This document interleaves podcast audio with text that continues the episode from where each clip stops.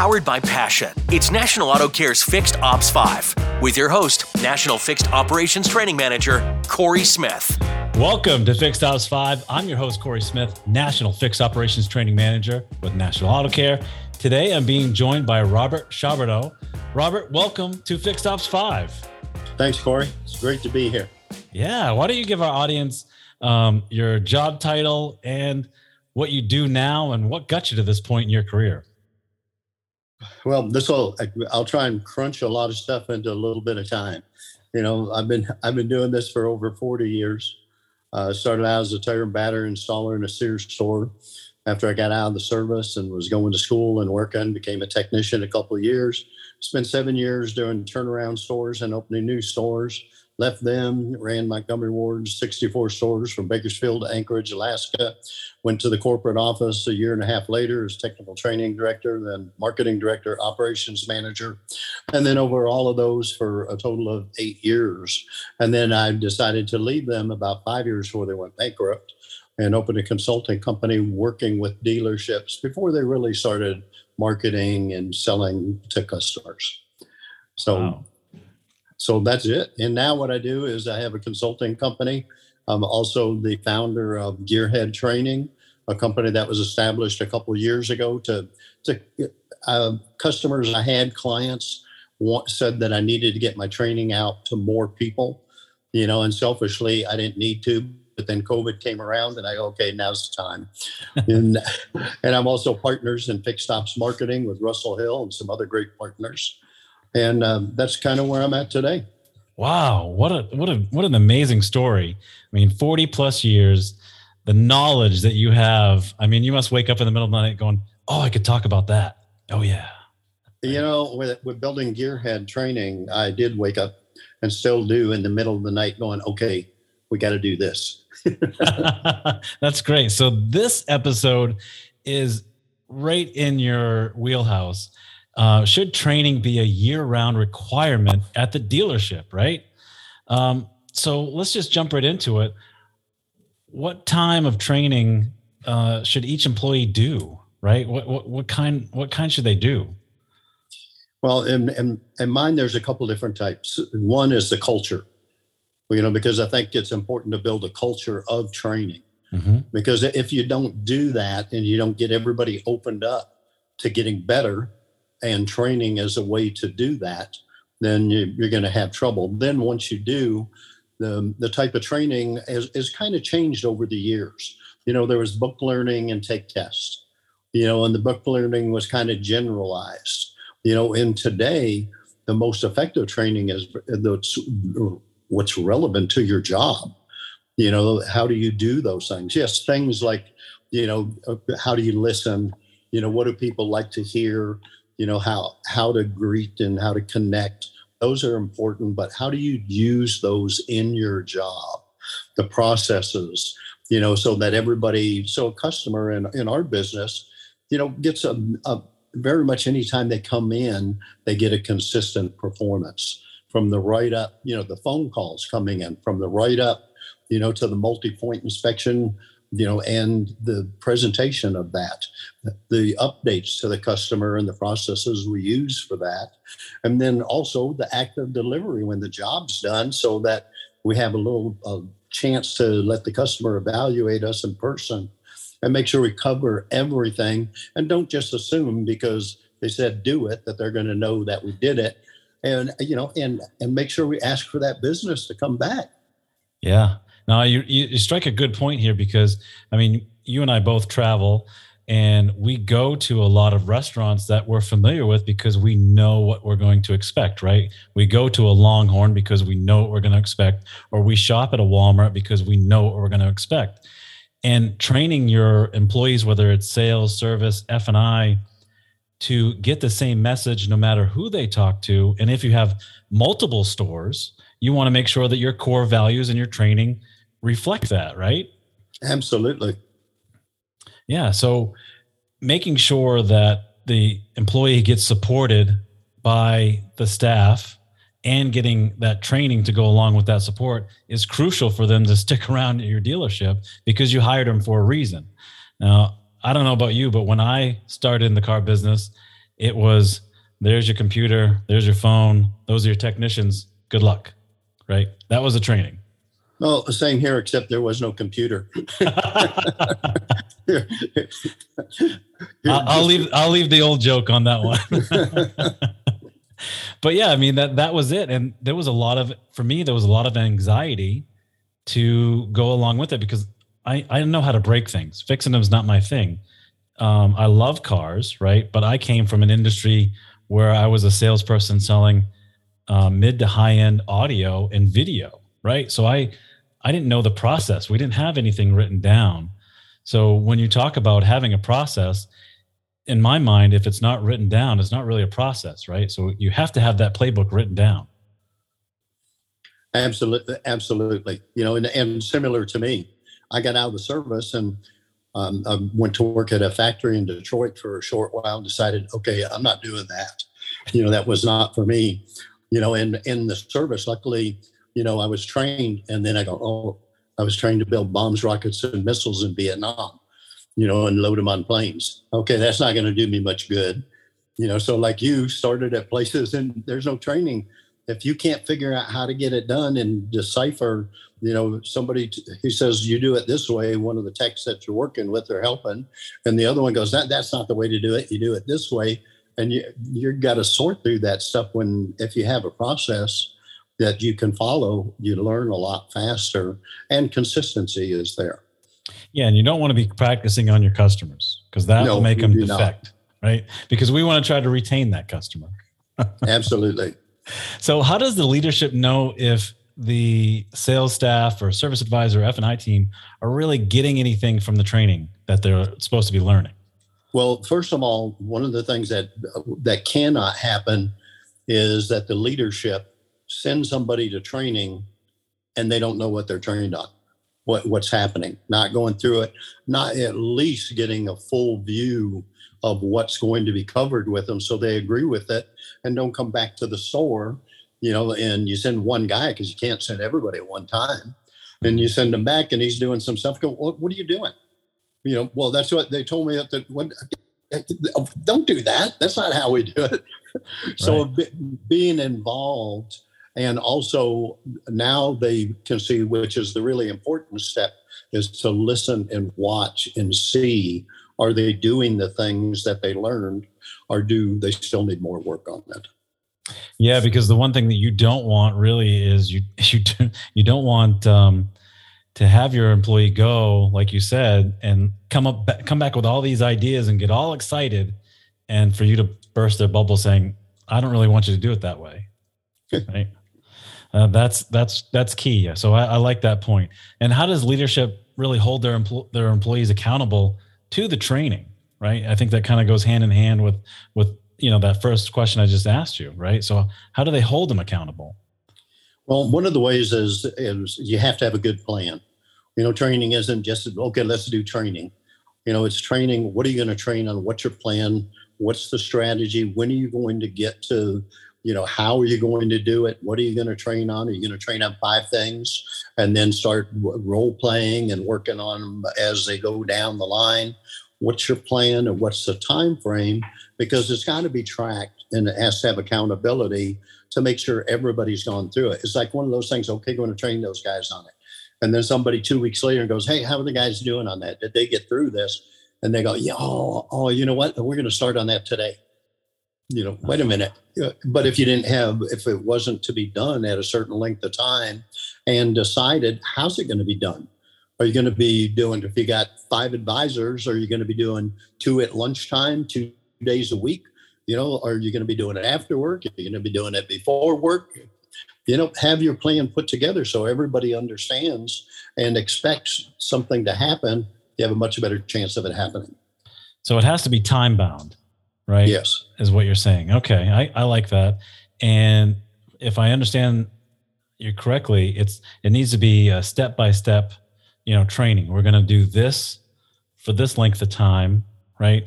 And then if they graduate this training, they move on to the next one.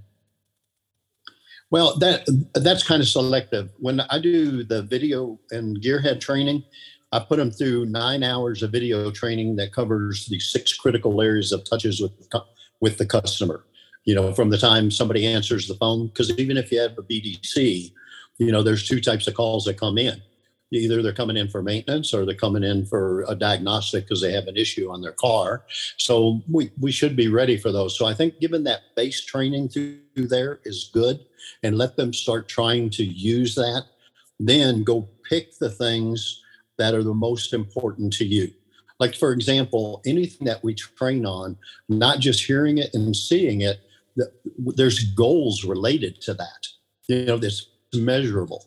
You know, if you if you're good on presenting multi-point inspections and doing a good job, it is reasonable to expect 50%. The national average is, according to the multi-point inspection companies out there, is somewhere between 25 and 30%. Okay.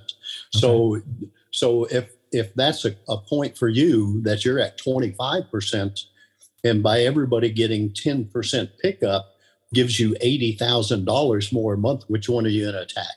So it's it's got to be flexible enough to meet, or you know that customers were terrible at write up, then where's your focus going to be? Right. You know, and if you're express, you know, because we usually have two areas, you know, whether it's combined advisor or separate advisors for each of the areas, the what the customer gets should be consistent. You know, if everybody rates everything, the emphasis when it comes to maintenance should be that process, just like an express rater would have, where the focus is on maintaining maintenance on the car. So deciding what area that you do in those is kind of up to you, but you're setting time frames and you're setting role plays. And if those time frames aren't met, that's why it's got to be tracked because you're going, okay, what's your escalation? You know, if they're supposed to be done at a certain time, and say you're a big store and you have a drive manager that's going to make that happen, you need to get some alerts, you know, and that's I, that's why I built that into our training. That when somebody has a deadline and they don't make it, they get a reminder. And if it's a day, if you said, okay, two days later, I want my drive manager and him to get that reminder. And then if that still doesn't happen, as the parts and service director, I want that reminder going to me. And if it still doesn't happen, then I want it going to the GM. And we know it's not going to go to the GM. Right. So by having a, accountability and a tracking system to make sure that we're making it happen.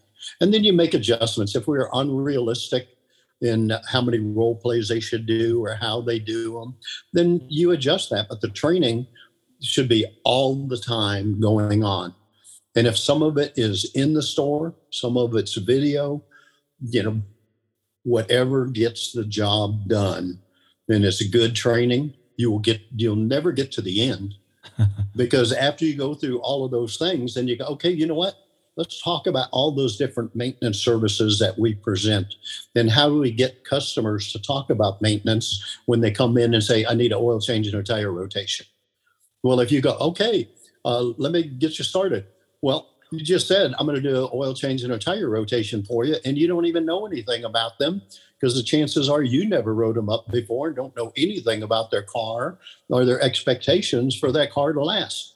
Maybe it's three years old and has 50,000 miles, and in their mind, they know these cars will go 200,000 and and that's what they're expecting. Well, not if they treat it like it's driving under normal conditions and only do oil changes and change right. it filters. So that's why we connect and talk to them.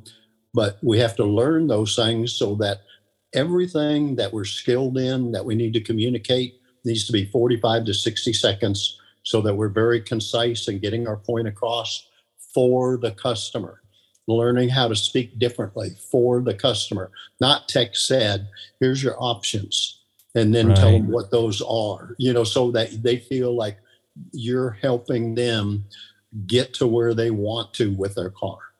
I really like that. And and I know we're just we're coming out of COVID, right? So when COVID first hit, there was a lot of dealerships that were laying off service advisors or sales staff and all that stuff. Now we're kind of getting that upward swing where we're as a dealership, they're hiring more people.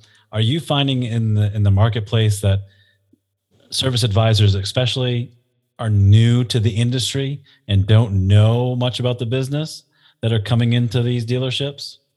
A, a lot of them are, and and I think that's a I think that's good because when you're getting somebody and you start the training, But if you don't have the training for them and you're going, okay, you're going to watch John this week, and then you're going to start writing next week. You yeah. know, then what happens is, you know, because when they come in, we have to give them some kind of guarantee of a certain income they're going to make while they're training. Well, then what happens is, you know, it, it was like a joke, you know, that, okay, when you interview somebody that's been a writer, but they're relatively new in it, you, you want to know how many stores have you been to? They've been doing it for over a year now, and they've been through three stores. Well, why Ooh, is that? Because is that? Uh, because 90 day guarantee, and then they're not making enough, but they're still not trained yet, so they leave and go someplace else. Yeah, uh-huh. just train the person, put them on a plan, and if it takes you six months or nine months to get them up to speed, it's still much cheaper if you have the right person, and you can decide that in 30 days if they follow your plans. They're probably a keeper, you know, and if they are, let's stay on a training plan and get them where they need to be. But the training should never end. It never ends up front on the on the sales floor. They do no. role plays. They they do it every day. You know, in service we go. it's hard. You know, because we open the door and we're working. Yeah. You know, so if you can do video training and you can set role plays, you can carve a time out to do a walk around videotape. You know, to be reviewed by somebody else eh, to uh, see are you accomplishing the things that you were told in your plan, five things or whatever it is during that walk around to connect with the customer and give them a consistent experience. I really like that um, because you're right. When sales opens its door, they don't have a long line of people waiting to buy cars, but before you even open the service drive, you could probably have seven cars with people in them and probably four or five night drops if it's a busy service center.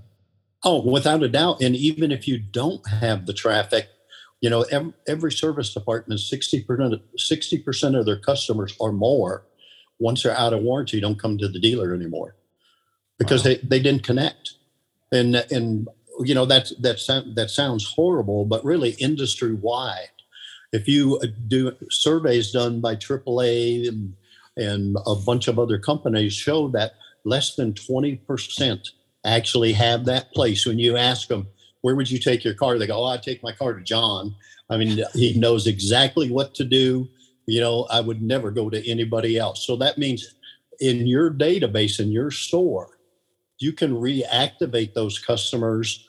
But when they come in, you, you better be trying to connect with them and win some of them back so that you grow that business. Because, you know, really, if you've been in business like eight years, 10 years as a dealership, you probably should have expanded your shop two or three times already mm-hmm. if you retained those customers.